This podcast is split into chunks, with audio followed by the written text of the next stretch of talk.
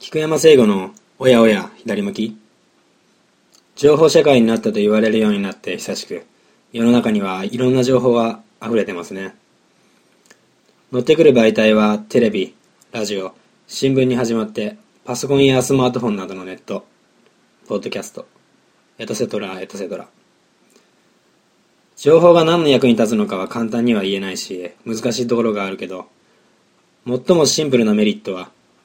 人との会話が彩り豊かになるっていうところにあると思います。僕が好きな作家村上龍さんも、人生で最も意味を持つことは人との関わり合いを持つことであるみたいなことを小説の中で言ってました。確か歌うクジラっていう作品で、この歌うクジラっていうのは iPhone だとか Android、 そういうスマートフォンの電子書籍アプリとしても配信されてて、物語が佳境になって盛り上がってくると突然音楽も流れ出してきて、さらに気持ちを盛り上げてくれるっていう。しかもその音楽っていうのがあの坂本龍一さん作曲のもので、妥協がないっていう多方面から楽しめるアプリになっているので、スマートフォンを使っている人でちょっとえげつない描写でも大丈夫な人はぜひ一度チェックしてみてください。ただ僕が読んだ時は、僕は静かな喫茶店で読んでたんですけど、そんな中いきなり不安感を煽るような音楽が iPhone から流れ出して、喫茶店を一瞬殺伐とした雰囲気にしてしまいました。みんなも外で読むときはイヤホンかマナーモードっていうことを合わせて注意しておいてください。まあ話がそれましたけど、僕はテレビに関しては注意力を全面的にそっち側に持ってかれてしまうっていう理由であんまり見ません。新聞は捨てるのが面倒だしかさばるということで、情報収集はもっぱらスマホ、タブレット端末、 iPhone、iPad ですね。あるいはラジオに絞られてきつつあります。ネット上には日々星の数ほどの情報が流れては色あせていき、その多くはだいたい自分にとってどうでもいいことだったりするんですけど、中には心に残るようなものがあって、そういうのを時々見つけてしまうと情報収集ってやめられなくなるんですよね。ということで今ちょっと考えているのが、週にいっかいぐらいの感覚で僕菊山が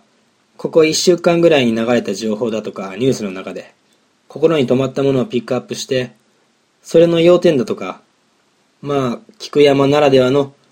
余計なことを付け加えていくっていうのを、このポッドキャストの一つのコーナーとして設けるっていうのはどうだろうなって考えてます。さっきも言いましたけど、最近は本当にいろんな情報があります。そして僕らには時間にも限りがある。だから何か一定のフィルターをかけて厳選してくれないかなって僕も日頃に思ってたりするので、こういう試し試みはいいんじゃないかなって自分では思うんですけど、どうでしょうか。まあ、なるべくならこのポッドキャストを聞いてくれている人の日頃の他人との会話、それを少しでも彩り豊かになるようになるようなことを配信したいなっていう、そういう欲があるんですよ。菊山聖吾のフィルターをかけるとどんな情報が上がってくるのか自分でも未知数ですけど、まあ今後頻繁にはできないかもしれませんが、そういう回を作っていこうと思うのでよろしくお願いします。ぜひ聞いてください。それでは時間も残り少なくなってきたので、今日は一つだけ。名古屋でのイベントからの帰り道、夜中に寝ぼけまなこで運転しながら エフエム ラジオを聞いてたら、私たちが幸せになるにはどうすればいいのかっていうのをテーマに放送していました。結果から言うとその答えは、幸せな人のそばにいることということでした。ある研究によると、幸せはさんにん先まで伝染する。だから幸せな人とよく一緒にいる人のそばにいれば幸せになれるし、その幸せもさんにん先まで伝わるので、幸せな人のそばにいるっていうことはいいことばかりですと、そんな風な流れで説明してくれてたんですけど、ちょっとね、あれですよね、それはないよって気分になりませんか。まあ眠気が飛んで安全運転、無事に三重の自宅に着けたからよかったんですが、きっとその時同じラジオをつけてた人はみんな疑問に思ってたと思うんですよね。幸せな人のそばにいるって言っても、じゃあそのもともと幸せだった人っていうのはどうやって幸せになったんだろう、その方法はみたいな感じで、前提の部分が解決できそうもない、そんな答えにムズムズした気分になりました。でもそのラジオはそれ以上掘り下げることもなく終了しちゃったんですけどね。でもこのままにしといたら釈然としないなと思って、幸せになる方法ってなんだって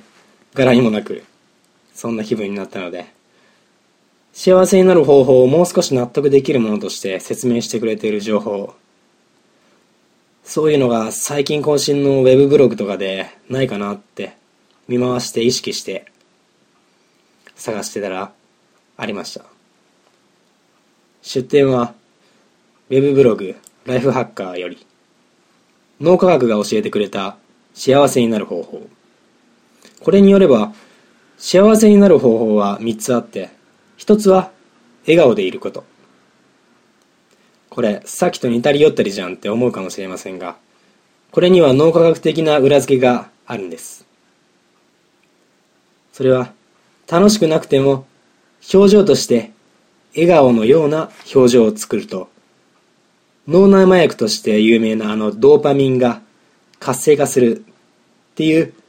研究結果があるらしいです。ドーパミンっていうのは脳が楽しいって感じる元になる快楽物質で、つまり楽しくなくても笑顔を作れば脳が快楽を認識するっていうことなんです。本来は楽しいから笑うっていうのが正しい順番ですけど、笑うから楽しいっていう状況もあり得るっていうことかと思いますね。笑う角には福来たるっていうことわざがありますけど、これは意外と科学的に見ても本当なのかもしれないです。さっき幸せになる方法はみっつあると言いましたが、あとのふたつの方法はまあ時間もなくなってきたし、ここでは紹介できないんですけど、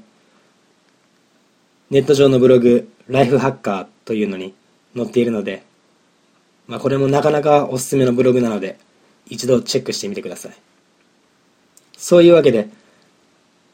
幸せになるためには笑うと効果的っていうことですが、皆さん今も昔も辛いことはたくさんあると思うし、何が面白いのか釈然としないのにとりあえず笑っておこうだとかニヤニヤしている人は個人的には苦手ですけど、もう本当に辛い、もうダメだっていう、そんな極限の時、そんな時にこそ笑う、笑い飛ばして進んでいくっていうのは意外とありだと思います。脳科学もそう言ってるしね。こういう風になんか科学が裏付けしてくれてると、なんかよくわかんないけど安心しますよね。最強の宗教っていうのは科学なのかもしれません。まあまた話が逸れてしまいましたが、ただ笑うとは言っても、どうせ自分はダメだからというような 自, 自虐から来るようなニヒルな笑いは虚しいだけなので、今このラジオを聴いている人にはぜひとも辛い時は逆境を楽しむような勢いで思い切り笑っていてほしいなって心から思います。そういうわけで、うまくまとまったでしょうか。今日はこの辺で、気になったニュース、情報だとかあったらまた僕に教えてください。メッセージの宛先は オーアイエーオーアイエー アットマーク、あ、間違えました、ごめんなさい。